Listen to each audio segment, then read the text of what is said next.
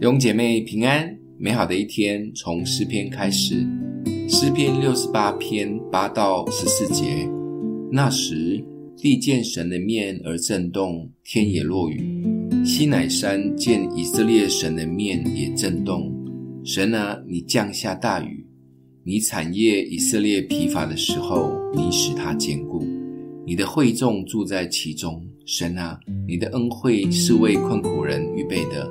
主发命令，传好信息的妇女成了大群，统兵的君王逃跑了，逃跑了，在家等候的妇女分受所夺的。你们安卧在羊圈的时候，好像鸽子的翅膀镀白银，翎毛镀黄金一般。全能者在境内赶散列王的时候，势如飘雪在撒门。我们所爱的生命斗士修哥，在他所写的《接力爱神》一书里面，曾经分享过，当他脑瘤开刀住院的这一段时间，身体行动不太方便，很多时候只能躺卧在病床上。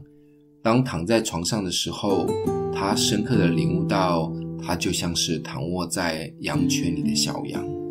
圣灵似乎让他领受到，因为生病，失去过去习惯的生活方式，好像被茧裹住，不能动。特别的是，圣灵启示了这一篇里面的这一句：“好像鸽子的翅膀镀白银，翎毛镀黄金一样。”圣灵仿佛说，白银就是在一片很亮的白羽毛上面，再镀上一层白银。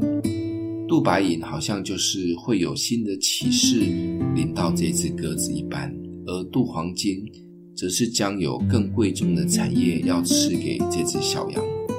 圣灵的启示让修哥何等的安稳及愿意躺卧在羊群中，淡淡的享受神。